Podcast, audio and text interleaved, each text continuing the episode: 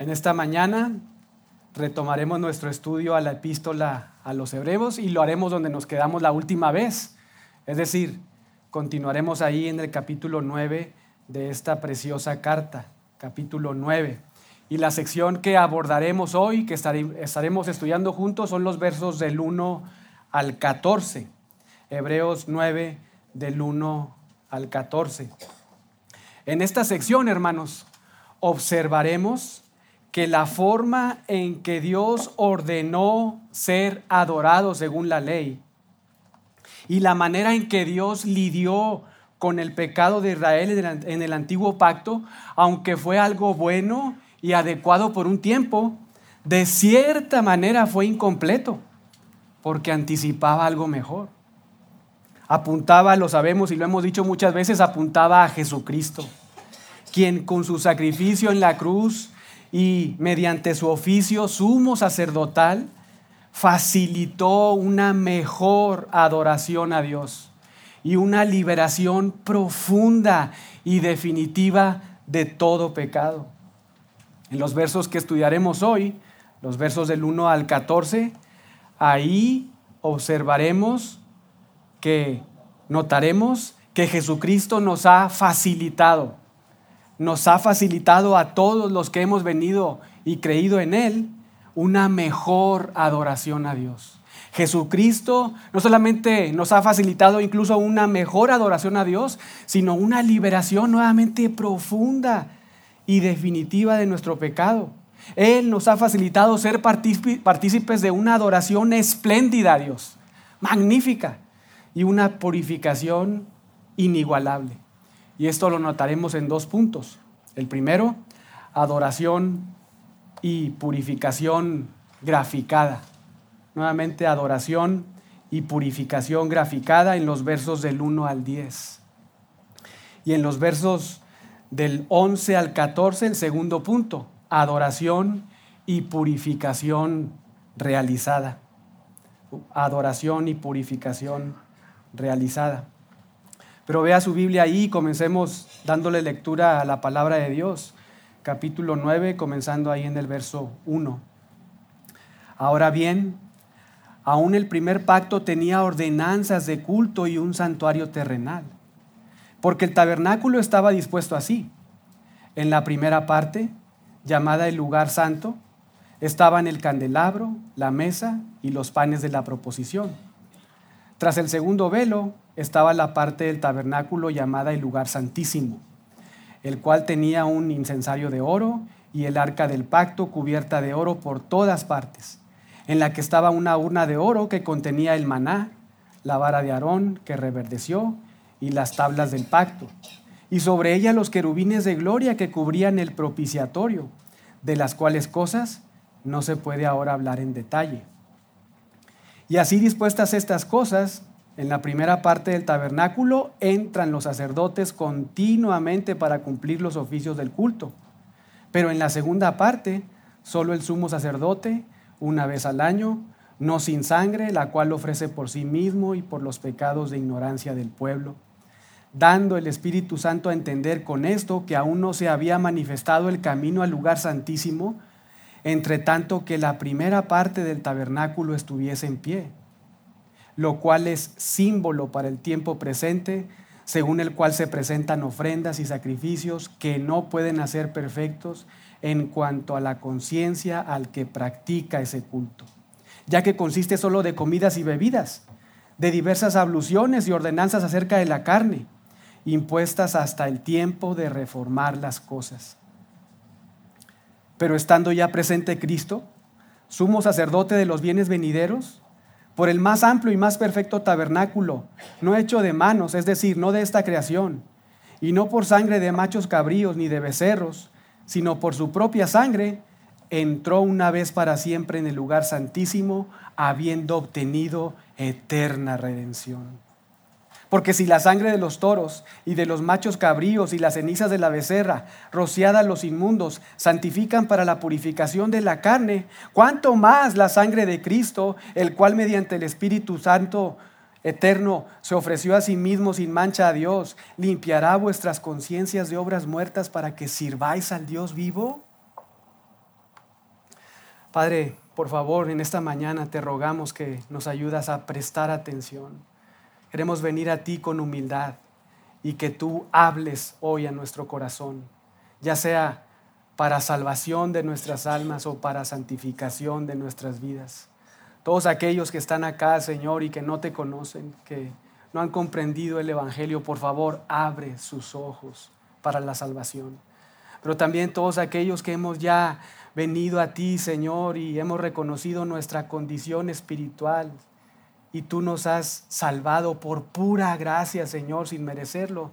Síguenos concediendo el que nuestros ojos sean abiertos para observar las maravillas de tu ley y adorarte como tú eres digno de ser adorado.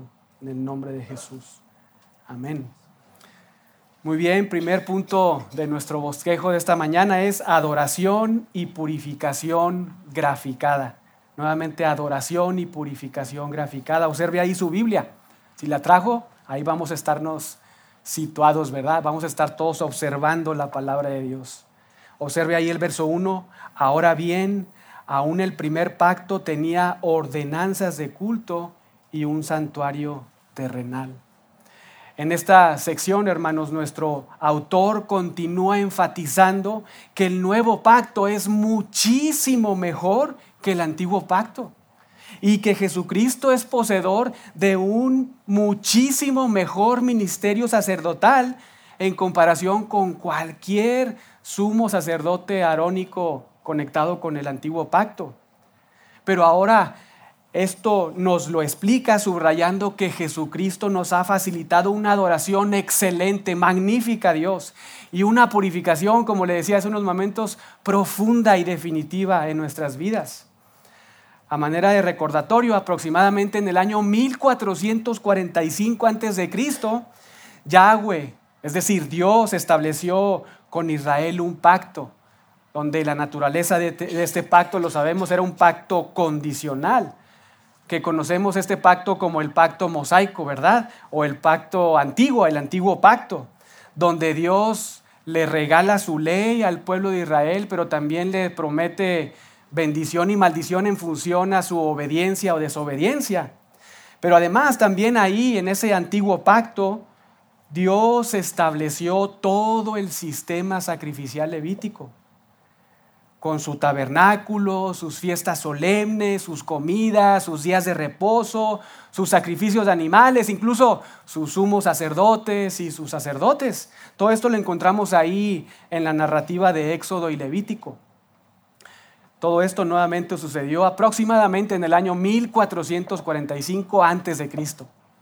Pero luego pasan los años, la revelación progresiva sigue avanzando y más o menos en el año 1000 antes de Cristo, Dios nos revela un juramento hecho dentro del seno trinitario en la eternidad pasada. Ahí nos dice este Salmo 116 que Dios el Padre le jura a Dios el Hijo su Mesías ser sacerdote para siempre según el orden de Melquisedec, algo que hemos estudiado un par de ocasiones. Y con esto dejándonos ver que el sacerdocio arónico, establecido en la ley, conectado con el antiguo pacto, no sería permanente, sino temporal, es decir, tendría un fin. Y ese fin llegaría cuando el Cristo de Dios, el Mesías de Dios, apareciera en escena en esta tierra y entonces comenzara a ejercer su oficio como sumo sacerdote. Pero más adelante pasan los años y nuevamente la revelación progresiva de Dios sigue avanzando. Pasan 600 años. Más bien, llega el año 600 antes de Cristo y Dios promete un nuevo pacto con la nación de Israel, con la casa de Judá e Israel, el cual sería logrado también, lo vimos la última vez que estuvimos juntos, sería logrado por el Mesías, quien una vez venido en carne lo sabemos y lo vimos también ahí en Mateo 26, lo inauguró con sus discípulos en la cena del Señor. Incluso lo puede anotar y ver más tarde en los pasajes paralelos, también lo podemos observar ahí en Marcos 14 y Lucas 22. El autor nos ha venido diciendo que la llegada del Mesías como el Cordero de Dios y sumo sacerdote de Dios ha hecho obsoleto el antiguo pacto. Todo el sistema sacrificial levítico, nos ha dicho el autor de Hebreos, se ha hecho viejo. porque nuestro Cristo ha reemplazado al sacerdocio arónico para siempre. Hebreos capítulo 7 nos enseña que ni la ley, ni los sacerdotes conectados con la ley, eh, jamás hicieron perfectos a nadie, ni acercaron a Dios a nadie. Pero nuestro Señor Jesucristo sí lo hizo. Él lo logró. Y en Hebreos 8 observamos que Dios establece un nuevo pacto con la casa de Israel y de Judá, que será cumplido, lo sabemos, en la segunda venida de Jesucristo. Pero que hoy nosotros, su iglesia, disfrutamos todas las bendiciones espirituales que están ahí en ese nuevo pacto. Un nuevo pacto que reemplaza el antiguo pacto. Porque nuevamente el antiguo pacto no hizo perfectos a nadie, no reconcilió a nadie con Dios, pues era nuevamente un pacto condicional. Dios prometió bendición en función a la obediencia, prometió maldición en función a la desobediencia. ¿Y qué pasó? Pues el pueblo de Israel desobedeció y recibió maldición. Jamás nadie fue salvo en función a una obediencia a la ley, porque lo sabemos, el estándar de Dios es perfección, perfección absoluta.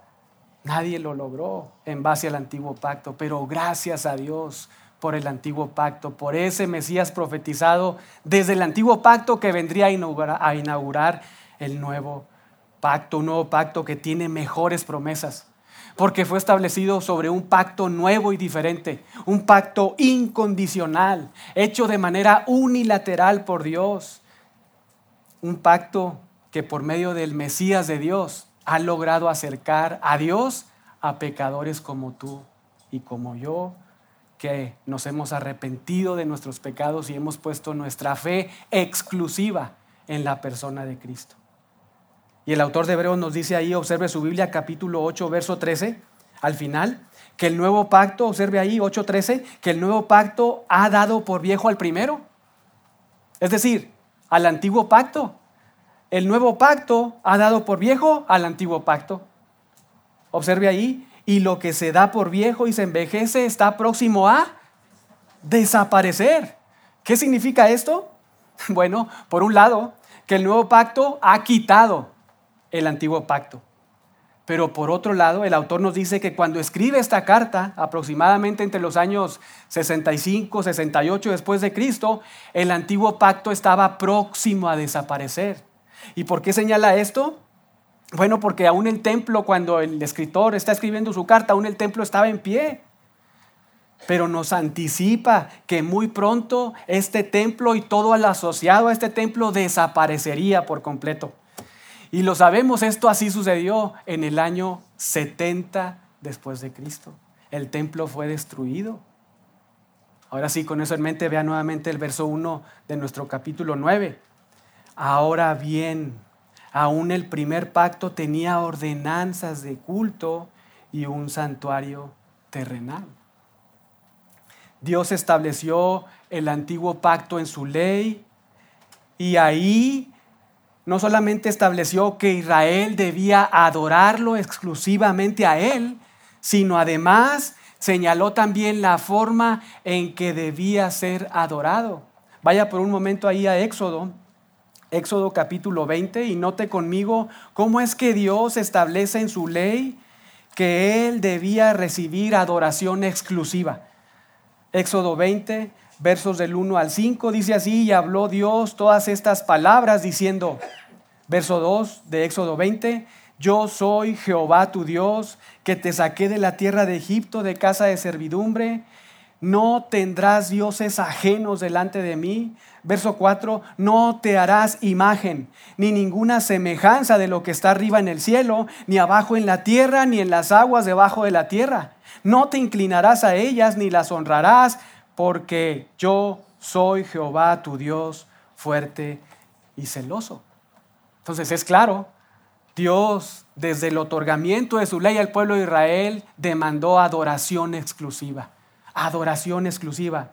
Pero por lo que vemos aquí en Hebreos 9, versículo 1, Él estableció también, note ahí, ordenanzas de culto. En otras palabras, reglas para la adoración, instrucciones detalladas respecto a toda la forma en que Él debía ser adorado.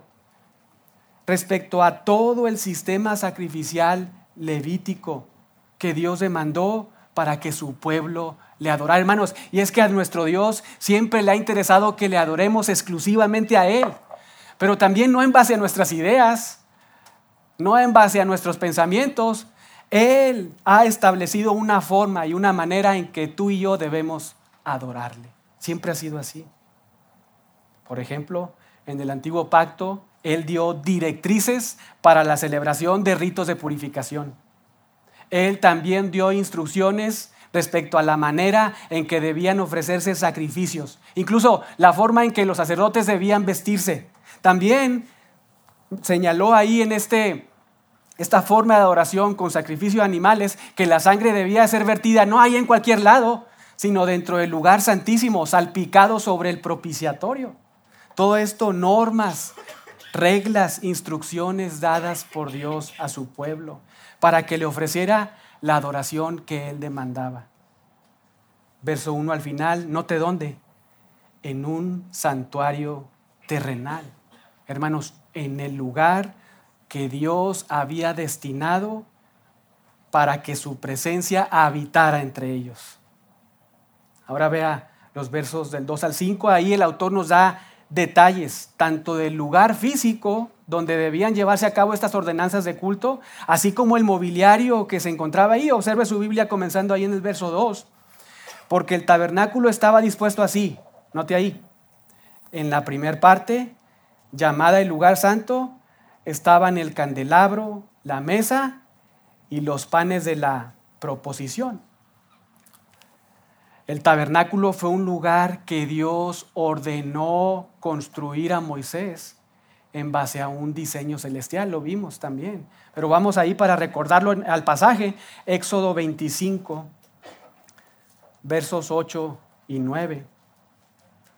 Ahí Dios ordena a Moisés que levante este tabernáculo donde se ofrecerían ordenanzas de culto, adoración a Dios y que lo hiciera en función a un diseño obvio un diseño celestial. Observe ahí Éxodo 25 del 8 al 9, dice Jehová, dice Yahweh, harán un santuario para mí. ¿Lo vio?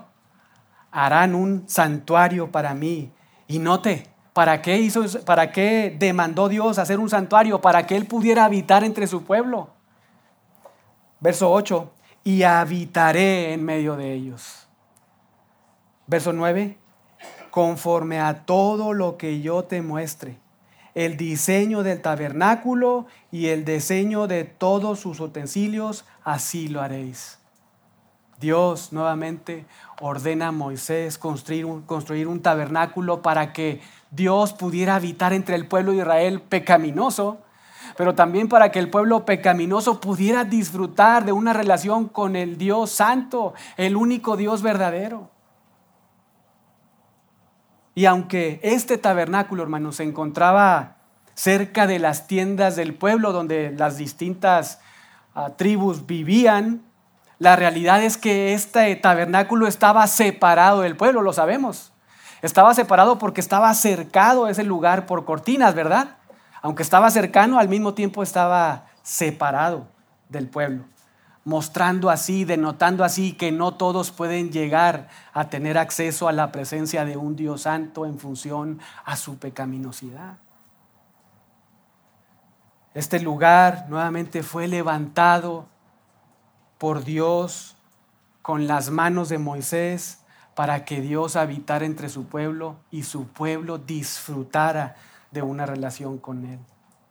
Este tabernáculo medía más o menos 48 metros de largo y 24 metros de ancho. Yo creo que todos los que estamos acá hemos visto, al menos por la televisión, las canchas de fútbol, ¿verdad? Entonces, para darle una idea, lo que abarca este tabernáculo es la mitad de la cancha a lo ancho y a lo largo. Así eran las dimensiones del tabernáculo. Y este tabernáculo se encontraba dividido en dos áreas. El patio, lo hemos dicho, ¿verdad? En el patio entraba o podía entrar todo el pueblo de Israel. De hecho, debía entrar todo el pueblo de Israel al patio para ofrecer día y noche y diariamente oraciones a Dios. Eso lo sabemos también. Pero también ese tabernáculo no solamente estaba conformado por ese patio, sino por una tienda. Una tienda. Esta tienda estaba dividida también por dos partes. El lugar santo y el lugar santísimo. El lugar santo medía más o menos 9 metros de largo por 4 metros de ancho. Y el lugar santísimo era una especie de cubo que medía más o menos 4.5 metros de ancho y 4.5 metros de largo. Y el autor nos dice ahí en el verso 2 que en el lugar santo, note ahí su Biblia, Hebreos 9.2, que en el lugar santo se encontraban varias cosas, ¿verdad? Varios muebles. El candelabro, la mesa y los panes de la proposición. Este candelabro, según Éxodo 25 del 31 al 40, estaba hecho completamente de oro y tenía la función de iluminar todo el lugar santo. Hermanos, piensen por un momento, esta tienda estaba, así como el tabernáculo, todo el tabernáculo estaba cerrado por cortinas, también la tienda que abarcaba dos áreas estaba completamente cerrada. Por un lado, el primer velo pues separaba el lugar santo del patio, ¿verdad? Mostrando así que nadie podía tener acceso a Dios. Y ese lugar santo pues estaba completamente cerrado, cercado, por decirlo de alguna manera, también por cortinas. Obviamente pues ese lugar no entraba luz, no entraban las personas, no podían entrar, solo podían entrar los sacerdotes, lo vamos a ver más tarde, pero estaba completamente cerrado, no podía entrar una, ni una resplandor de luz. Es por eso que ese candelabro, hecho completamente de oro por instrucciones de Dios, ahí en Éxodo 25 tenía la función de iluminar todo el lugar santo, para que los sacerdotes al momento de entrar ahí pudieran observar lo que estaba ahí, entonces ofrecer las ordenanzas de culto que Dios demandó. El primer velo cortina separaba nuevamente el lugar santo del patio. Pero el segundo velo o cortina separaba otro espacio, separaba el lugar santo del lugar santísimo. El primer lugar, el primer, la primera división solamente podían entrar los sacerdotes. Y al segundo lugar solamente podían entrar el sumo sacerdote, ¿verdad? Entonces, no sé si están notando, ¿verdad? Aun y cuando Dios decidió habitar entre su pueblo y diseñó un tabernáculo, la realidad es que no todos podían disfrutar de una relación directa con Dios. No todos. Dios estableció ahí en Éxodo 27 del 20 al 21 que diariamente, en la mañana y en la noche, los, los sacerdotes debían de rellenar el aceite del candelabro. No era como nuestras lámparas, ¿verdad? Que las conectamos rápidamente allá a la corriente y pues no había ni corriente, ¿verdad? ¿Cuál corriente? No, los sacerdotes había sido diseño de Dios, debían entrar mañana y noche y mantener relleno el aceite ahí del candelabro para que siempre y en todo momento ese candelabro iluminara todo ese espacio, mantener así sus luces encendidas, apuntando con todo esto que es Dios quien provee la luz a Israel. Y en últimas, que Dios mismo es la luz de Israel, pero también anticipando que Mesías, el Mesías, Jesucristo es la luz del mundo. Juan 8:12. Pero también estaban ahí la mesa, note ahí, estaban, verso 2, la mesa y los panes de la proposición o los panes de la presentación. Una mesa que en términos de Éxodo 25, del 23 al 30, fue hecha también completamente de oro. Y encima de ella estaban ahí presentados doce panes consagrados a Dios. Seis en un plato y seis en otro. Dios ordenó ahí en Levítico 24 del 5 al 9 que cada sábado, cada sábado, los sacerdotes debían entrar y comer los panes que estaban ahí en el lugar santo y reponerlos con panes nuevos recién horneados un día anterior, hechos con una fina arena, nuevamente atendiendo a instrucciones que Dios dio, ilustrando de esta manera que es Dios quien provee de alimento y de su vida, de vida a su pueblo. Pero además también graficando de cierta manera, dibujando de cierta manera que el Mesías que vendría es el pan de vida y de quien quien en él come se sacia espiritualmente. Juan 6:51. Pero el autor continúa, observe versos del 3 al 5 y ahí nos da detalles del lugar santísimo. Vean ahí sus Biblias, versos del 3 al 5, dice, tras el segundo velo estaba la parte del tabernáculo llamada el lugar santísimo, el cual tenía un incensario de oro y el arca del pacto cubierta de oro por todas partes, en la que estaba una urna de oro que contenía el maná, la vara de Aarón que reverdeció y las tablas del pacto, y sobre ella los querubines de gloria que cubrían el propiciatorio, de las cuales cosas no se puede ahora hablar en detalles. El lugar santísimo nos indica el autor de Hebreos, ahí estaba primero, nos señala el incensario de oro. Ahora, lo sabemos por Éxodo 30, este altar del incienso, a que hace referencia aquí el autor de Hebreos, incensario de oro, realmente se encontraba en el lugar santo y no en el lugar santísimo. De hecho, Dios estableció ahí mismo en Éxodo 30 que en los tiempos de oración, cuando el pueblo se reunía diariamente, mañana y noche en el patio para orar a Dios, los sacerdotes por su cuenta debían entrar ahí al lugar santo para quemar incienso aromático delante de este altar del incienso, para así que de ese altar surgiera un aroma especial y muy bello delante de la presencia de Dios, ilustrando de esa manera las oraciones que todo el pueblo hacía a Dios. Pero el autor de Hebreos ve este incensario de oro, lo ve en su mente dentro del lugar santísimo y debemos preguntarnos por qué. Y lo hace así porque en el día de la expiación, según Levítico 16, el sumo sacerdote debía entrar una sola vez al año, no al lugar santo, sino al lugar santísimo. Y debía entrar, ustedes saben, con sangre, ¿verdad? De los animales a los que había degollado y había quemado en el holocausto en el patio. Debía entrar con la sangre al lugar santísimo. Entonces, salpicar esa sangre en el propiciatorio, pero también debía entrar con carbones encendidos de ese altar del incienso para ofrecer ese aroma agradable a Dios, nuevamente representando las oraciones del pueblo a Dios. Es por eso que el autor de Hebreos en su mente nos dice que este incensario de oro está ahí.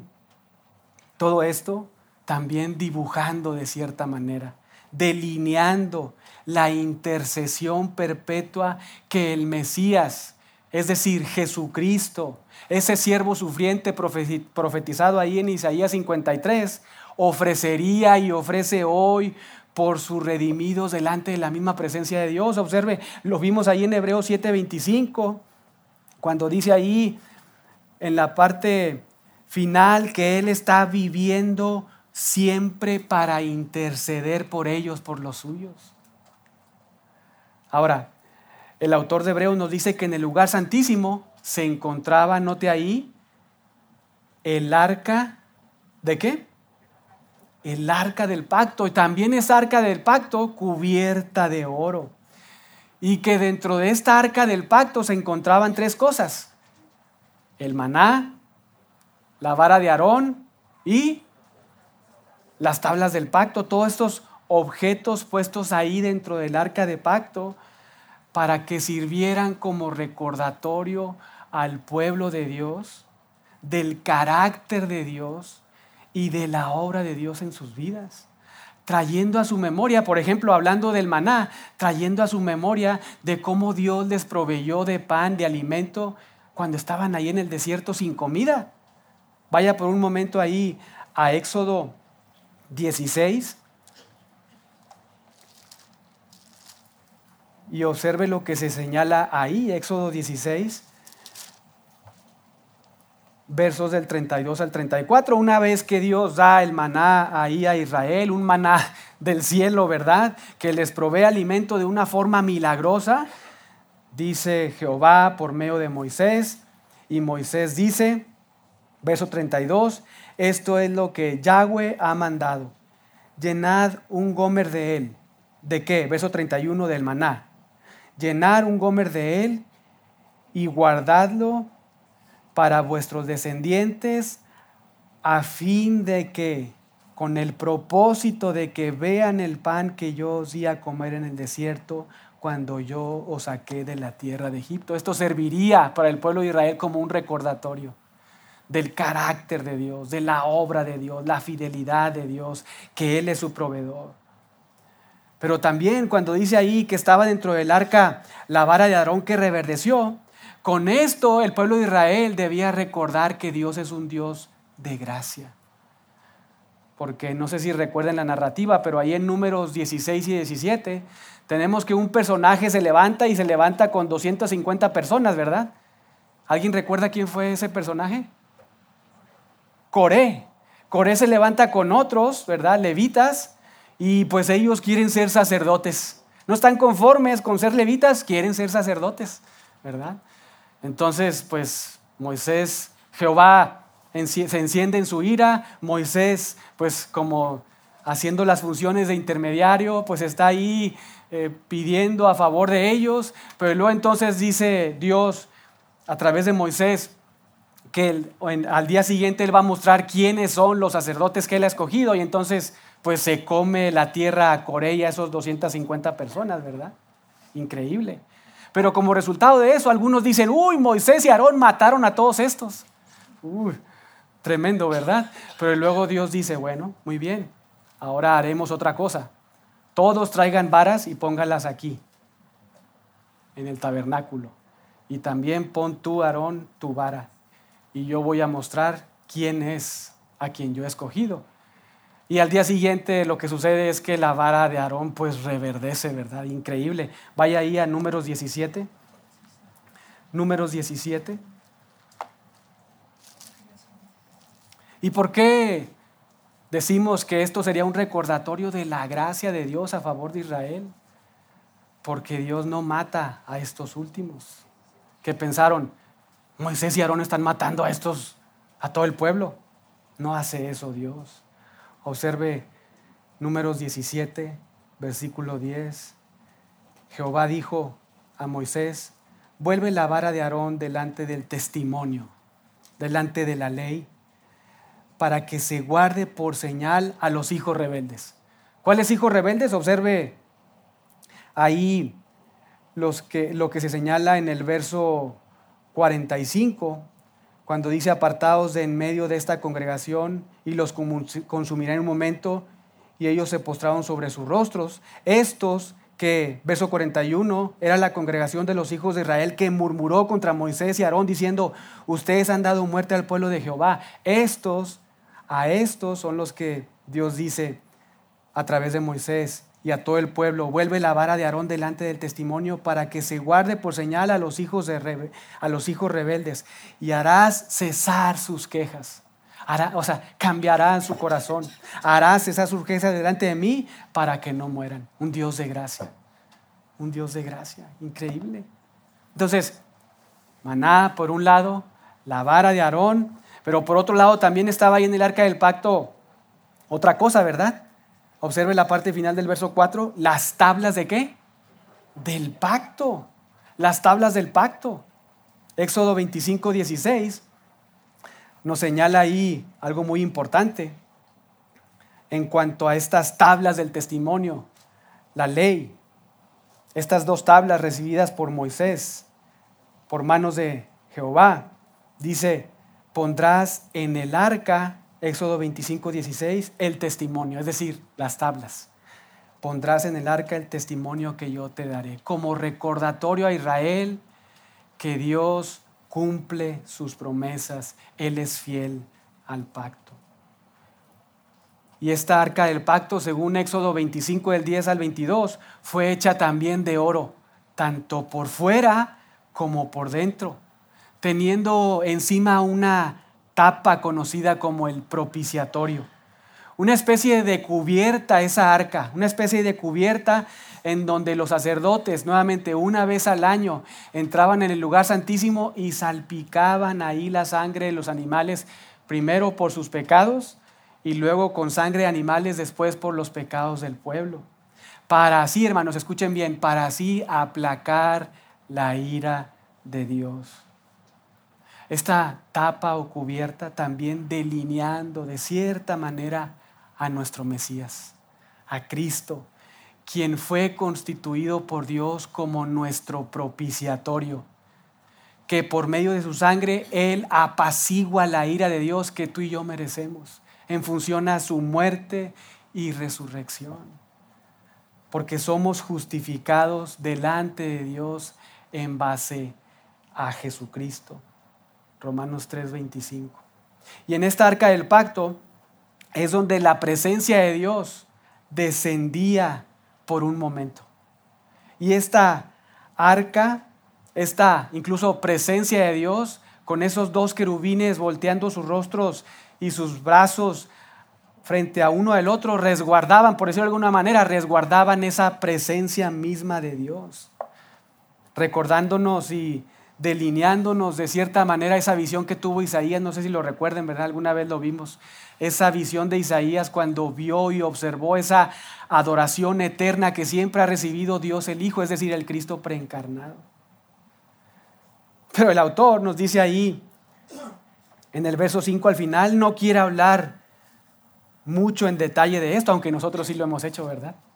Para situarnos un poco en el contexto. El autor más bien quiere enfatizar algo más. Observe ahora los versos 6 y 7. Versos 6 y 7 del capítulo 9 de Hebreos. Y así dispuestas estas cosas, en la primera parte del tabernáculo entran los sacerdotes continuamente para cumplir los oficios de culto. Verso 7.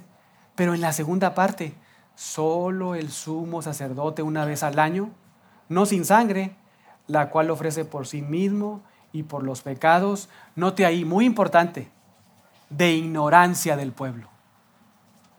¿Cuáles pecados? Ignorancia del pueblo. Hermanos, recordando un poco, en el antiguo pacto, solo los pecados inadvertidos, por un lado, eran cubiertos con los sacrificios de animales diarios. Lo puede ver ahí más tarde en Levítico capítulos del 4 al 6. Solo, nuevamente, solo los pecados inadvertidos eran cubiertos con esa sangre que se ofrecía continuamente, sacrificios diarios ah, que cubrían esos pecados. Pero también solamente pecados de ignorancia eran cubiertos en el día de la expiación. Entonces, nuevamente, ¿cuáles eran estos dos grupos de pecados que se, se cubrían? Pecados de ignorancia y pecados inadvertidos. Pero hermanos, muy importante, los pecados cometidos en franca rebeldía a Dios y a su palabra no eran cubiertos, no eran perdonados. Vamos por un momento ahí a números. Números 15. Gracias a Dios que vivimos en este lado de la cruz, ¿verdad? Uy. Números 15 del 30 al 31. Observe ahí. Mas la persona que hiciera algo con soberbia, es decir, la persona que hiciera algo con rebeldía, con arrogancia, es el sentido. La persona que hiciera algo con soberbia, de manera rebelde y arrogante, así el natural como el extranjero, es decir, así el israelita étnico como aquel que había sido adoptado por Israel, dice ahí, observe, ultraja a Jehová. Es decir, blasfema contra Jehová. Esa persona, dice ahí, será cortada del medio de su pueblo. Y observe la razón muy importante, hermanos. Verso 31 por cuanto tuvo en poco la palabra de Jehová y menospreció su, su, mandamiento. Qué principio tan grande y tan especial. ¿Cómo observa Dios cuando nosotros como rebeldes no vamos a su palabra y no atendemos su palabra? Por cuanto tuvo en poco la palabra de Yahweh y menospreció su mandamiento, dice, enteramente será cortada esa persona, su iniquidad caerá sobre ella. Impresionante. Con esto mostrando incluso la necesidad que tiene todo hombre, no solamente de ser cubiertos o perdonados sus pecados inadvertidos o por ignorancia, sino sus pecados por rebelión, implicando la necesidad de todo hombre de ser purificado profundamente, radicalmente.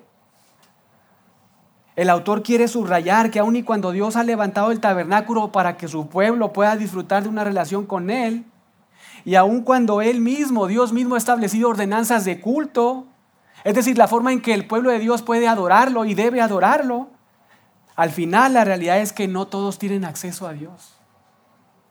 Lo hemos visto. Al lugar santo solo podían entrar sacerdotes. Al lugar santísimo solo podían entrar sumos sacerdotes y hacerlo una vez y entrar y salir.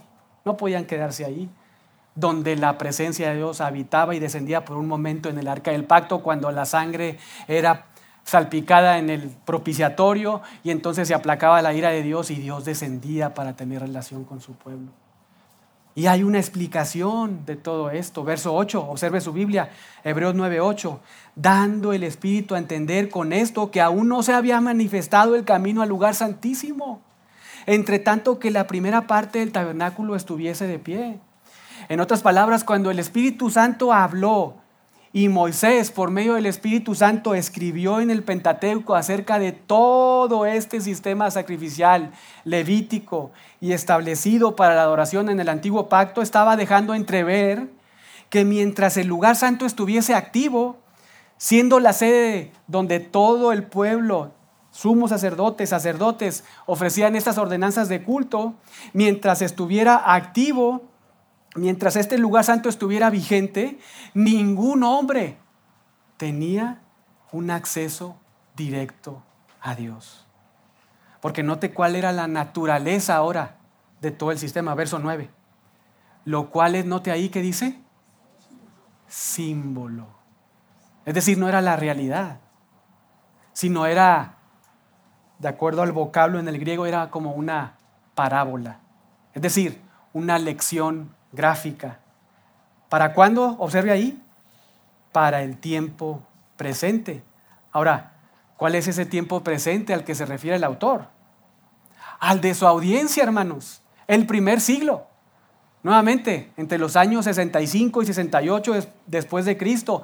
Porque, nuevamente, recuerden, el templo todavía estaba en pie. Y aún muchos judíos seguían ofreciendo adoración a Dios en función a lo que el antiguo pacto había ordenado, en base a ordenanzas obsoletas ya en ese punto de la historia, porque Jesucristo ya había venido en carne, había muerto y resucitado. Vea cómo se señala ahí en el verso 9, nuevamente desde el inicio, lo cual es símbolo para el tiempo presente.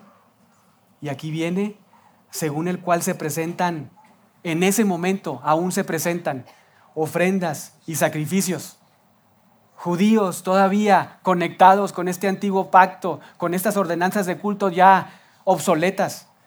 En el tiempo presente se presentan ofrendas y sacrificios. Ahora note ahí muy importante que no pueden hacer perfecto en cuanto a la conciencia al que practica ese culto. No hacen una purificación profunda en las personas, es la idea. El autor de Hebreos le está diciendo a su audiencia, tengo un mensaje para ti. Las ofrendas y sacrificios que sigues practicando hoy en el templo son una figura y no la sustancia. Es como si les estuviera diciendo, mientras sigas practicando esas ordenanzas de culto y adoración que ya están obsoletas ahora, no podrás jamás tener un acceso directo a Dios porque ese sistema sacrificial levítico no tiene el poder para perfeccionar a los hombres desde su interior y por lo tanto no puedes tener un acceso directo a Dios. Esa es la idea. ¿Notaron la importancia de la enseñanza para estos que estaban ahí todavía ofreciendo sacrificios en el templo? Todo lo que se mostró a través de la adoración y purificación, por decirlo de alguna manera, graficada en el antiguo pacto, tenía como finalidad resaltar en todos los hombres, incluso dentro del pueblo de Israel, el pueblo de Dios, la necesidad de ser purificados radicalmente y la imposibilidad de mantener una relación directa y permanente con Dios. Porque vean nuevamente el verso 9 al final, no puede nacer perfecto en cuanto a la conciencia, es decir, en el interior al que practica este culto. Y la razón se explica en el verso 10, ya que consiste este culto, ya que consiste solo de qué? Comidas, bebidas, diversas abluciones, es decir, lavamientos externos y ordenanzas. Note ahí acerca de la carne, es decir, del cuerpo físico. Ve ahí, impuestas hasta el tiempo de reformar las cosas. En otras palabras, hasta el tiempo en que el Mesías vendría en carne y mediante su muerte y resurrección hiciera completamente obsoleto todo ese sistema levítico de adoración que simbolizaba a Cristo mismo y su obra perfecta a favor de pecadores. Con eso en mente dejamos atrás el primer punto, adoración y purificación graficada en el antiguo pacto por el sacerdocio arónico, para entrar en el segundo, adoración y purificación realizada en el nuevo pacto por el Mesías, por Jesucristo, ministro, sumo sacerdote de Dios. Observe ahí, verso 11, segundo punto, adoración y purificación realizada. Verso 11, comienza un gran contraste ahí. Observe, pero contraste, gran contraste. Pero estando ya presente Cristo, sumo sacerdote de los bienes venideros, por el más amplio y más perfecto tabernáculo, no el de hecho, el hecho de manos, ¿verdad? No el terrenal, no el que hizo Moisés, ni siquiera aquel que levantó Salomón después, o incluso una vez que vino el pueblo de Israel del exilio, esos que levantaron, no, no de esta creación, verso 12, y no por sangre de machos cabríos ni de becerros, sino por su propia sangre. ¿La sangre de quién? De Cristo. ¿Qué hizo? Entró una vez para siempre. Entró una vez de forma definitiva. No lo hizo como los sumos sacerdotes en el tabernáculo terrenal, una vez y uy, ya pues se salían. No, Jesús con su sangre, no por medio de sangre de animales, sino con su propia sangre entró una vez para siempre al lugar santísimo celestial, es la idea. Y observe qué es lo que obtuvo. Eterna redención. Eterna redención. Gloria a nuestro Dios. Magnífico y excelente sacrificio el de nuestro Cristo extraordinaria, incluso extraordinaria obra sumo sacerdotal de Jesús. Hermanos, notemos la trascendencia de todo esto. Ni un solo sacrificio de animales, ni una sola gota de sangre de machos cabríos, incluso ningún sumo sacerdote arónico obtuvo para sí mismo ni facilitó para otros la posibilidad de un acceso permanente, directo y para siempre delante de la misma presencia de Dios, para nadie. Solo una persona lo hizo.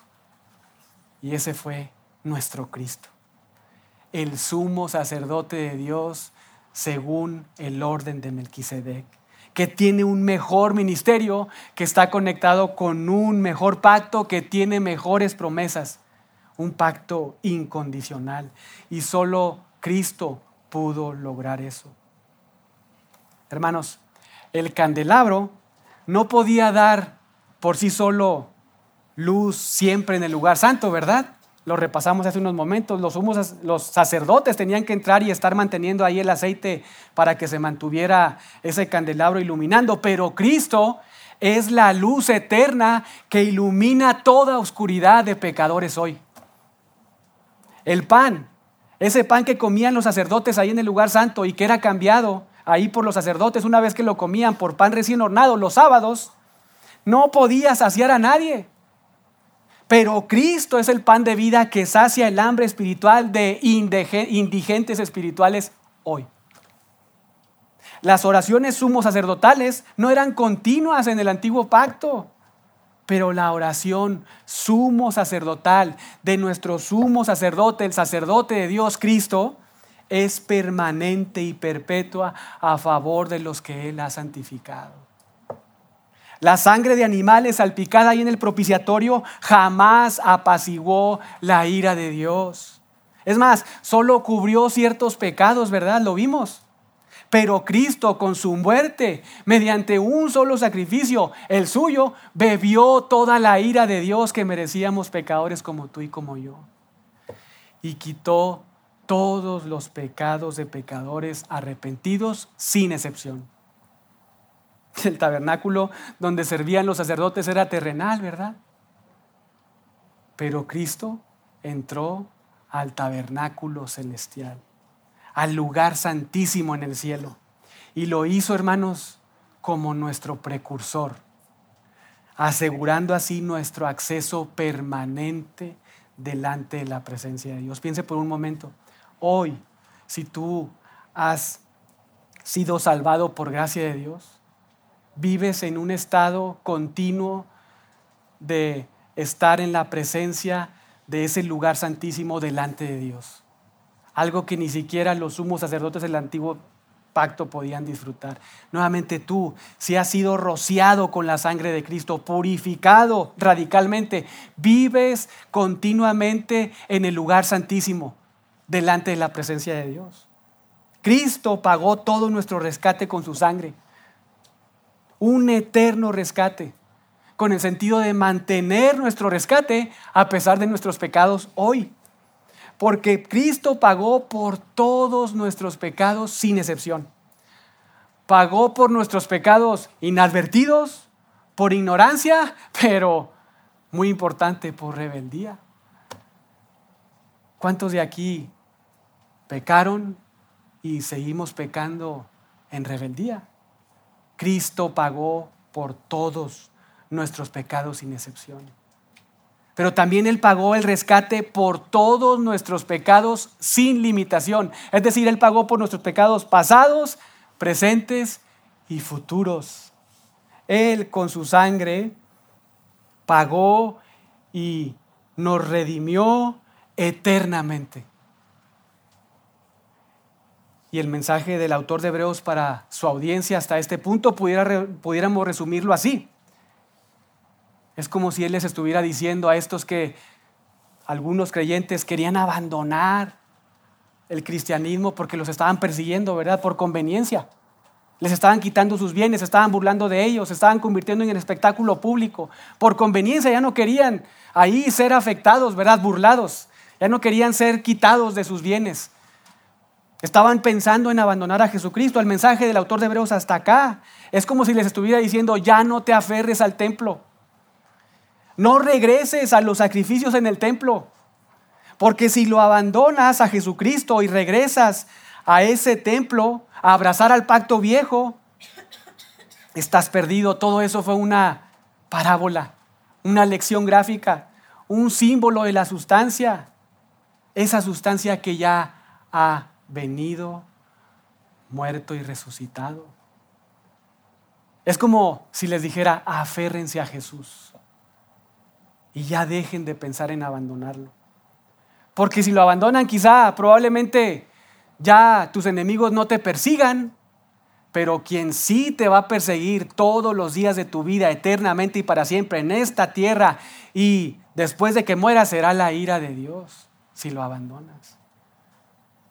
Porque solo la persona de Cristo y la obra de Cristo, como Cordero de Dios y sumo sacerdote de Dios, logra, hermanos, observen ahí verso 12 al final, eterna redención, permanente acceso a la adoración. Y el mensaje para nosotros hasta este punto, pudiéramos decirlo así, abandonemos la idea o el pensamiento de que con nuestras obras ganamos o mantenemos nuestra salvación. No es así. Observa ahí nuevamente el verso al final. Cristo ha ganado eterna redención. La salvación jamás, tu salvación jamás ha dependido de ti. No ha iniciado contigo, no permanece contigo y no terminará contigo. Cristo ha pagado eterna redención a tu favor.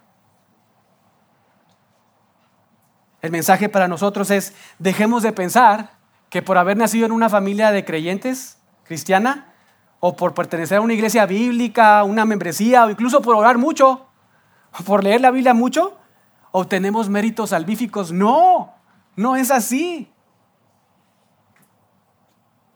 Abandonen también toda tradición familiar o religiosa que ha enseñado que en base a rezos, mandas, ritos, o peregrinajes ahí, como está muy de moda, peregrinajes a el camino a Santiago de Compostela, puedes ganar algún mérito salvífico. No, Solo por medio de Cristo, por medio de su sangre, hemos sido comprados eternamente. Él, observe nuevamente ahí al final del verso 12, por medio de Él hemos obtenido eterna redención. Herman Babic, en su obra dogmática reformada, señaló lo siguiente en base a este, esta gran realidad.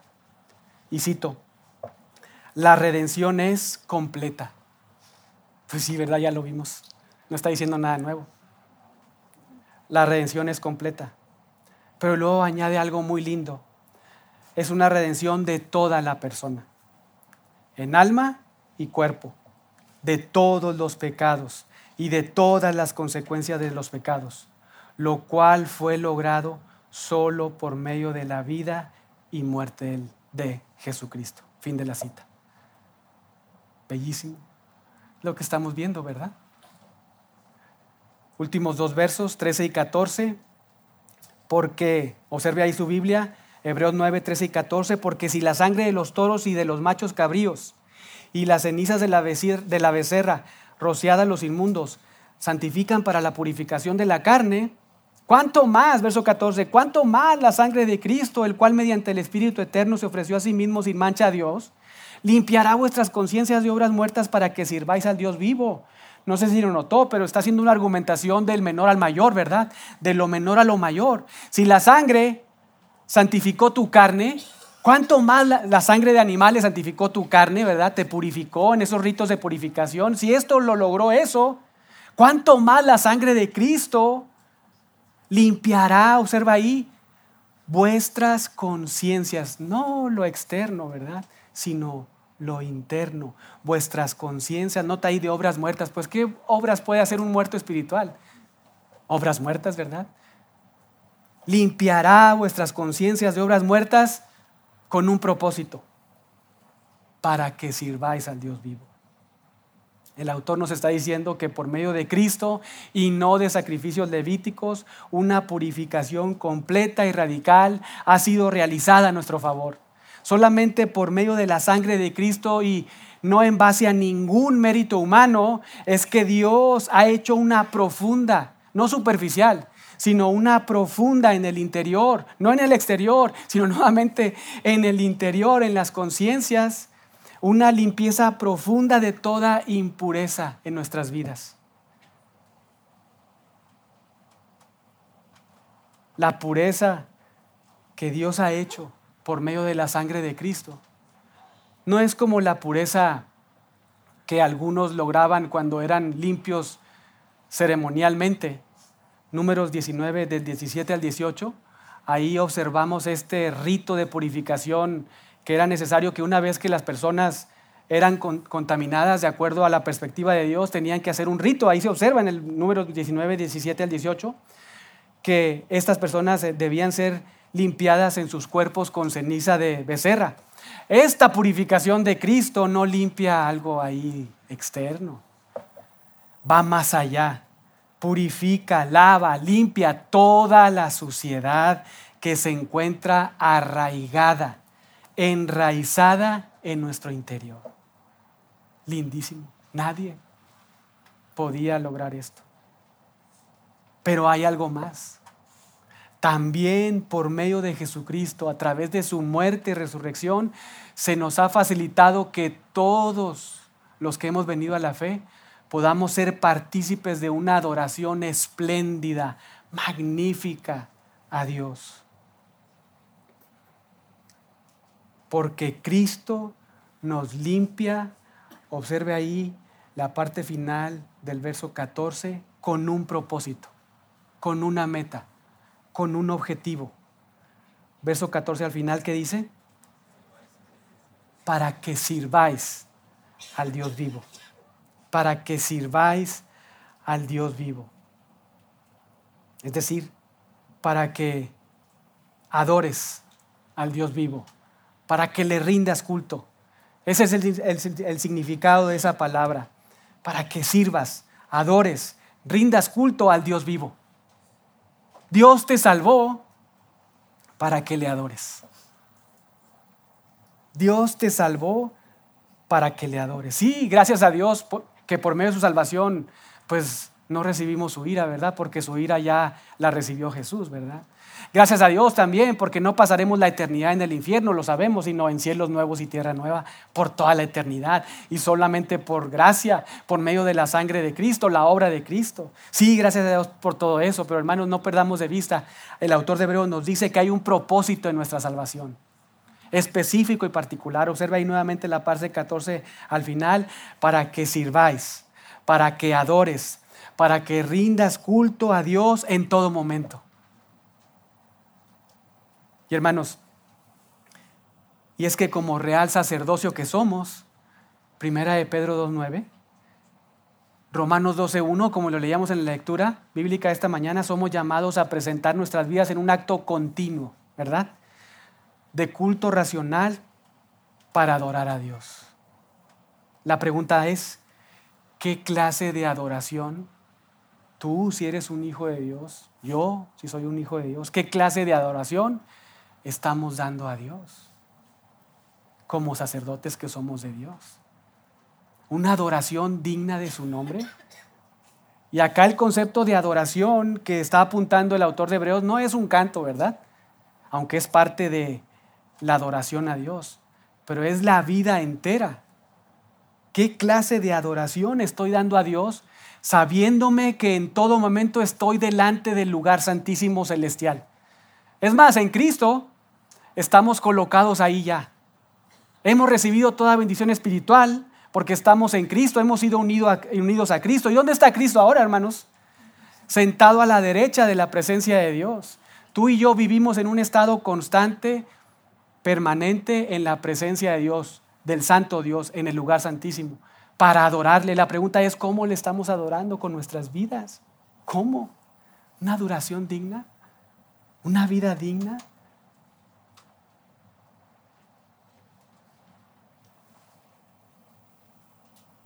Realmente yo creo que todos nosotros, al, leer este tipo de textos, ¿verdad? Al final, nos ponemos a pensar, ojalá, ojalá Dios quiera, permíteme no ser como el pueblo de Israel, que ahí estaba ofreciendo sacrificios, ¿verdad? Holocaustos, y Dios le dice, ya estoy hastiado de tus holocaustos, ya no me traigas ofrenda. Y esto debido a que dejaron a Dios, dejaron su ley, se volvieron a sus pecados y provocaron su ira. Yo creo que nadie de acá queremos ofender a Dios. Principalmente no es que para no recibir su ira, sino porque realmente le amamos, realmente le anhelamos, porque Él nos ha amado con amor eterno sin merecerlo.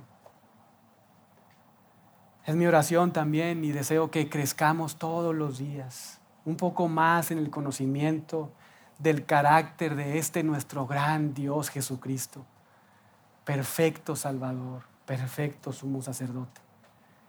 Que cada vez entendamos un poco más su obra, atesorando en nuestro corazón que Cristo y solo Cristo nos ha facilitado ser partícipes de una adoración directa, esplenda y magnífica delante de Dios.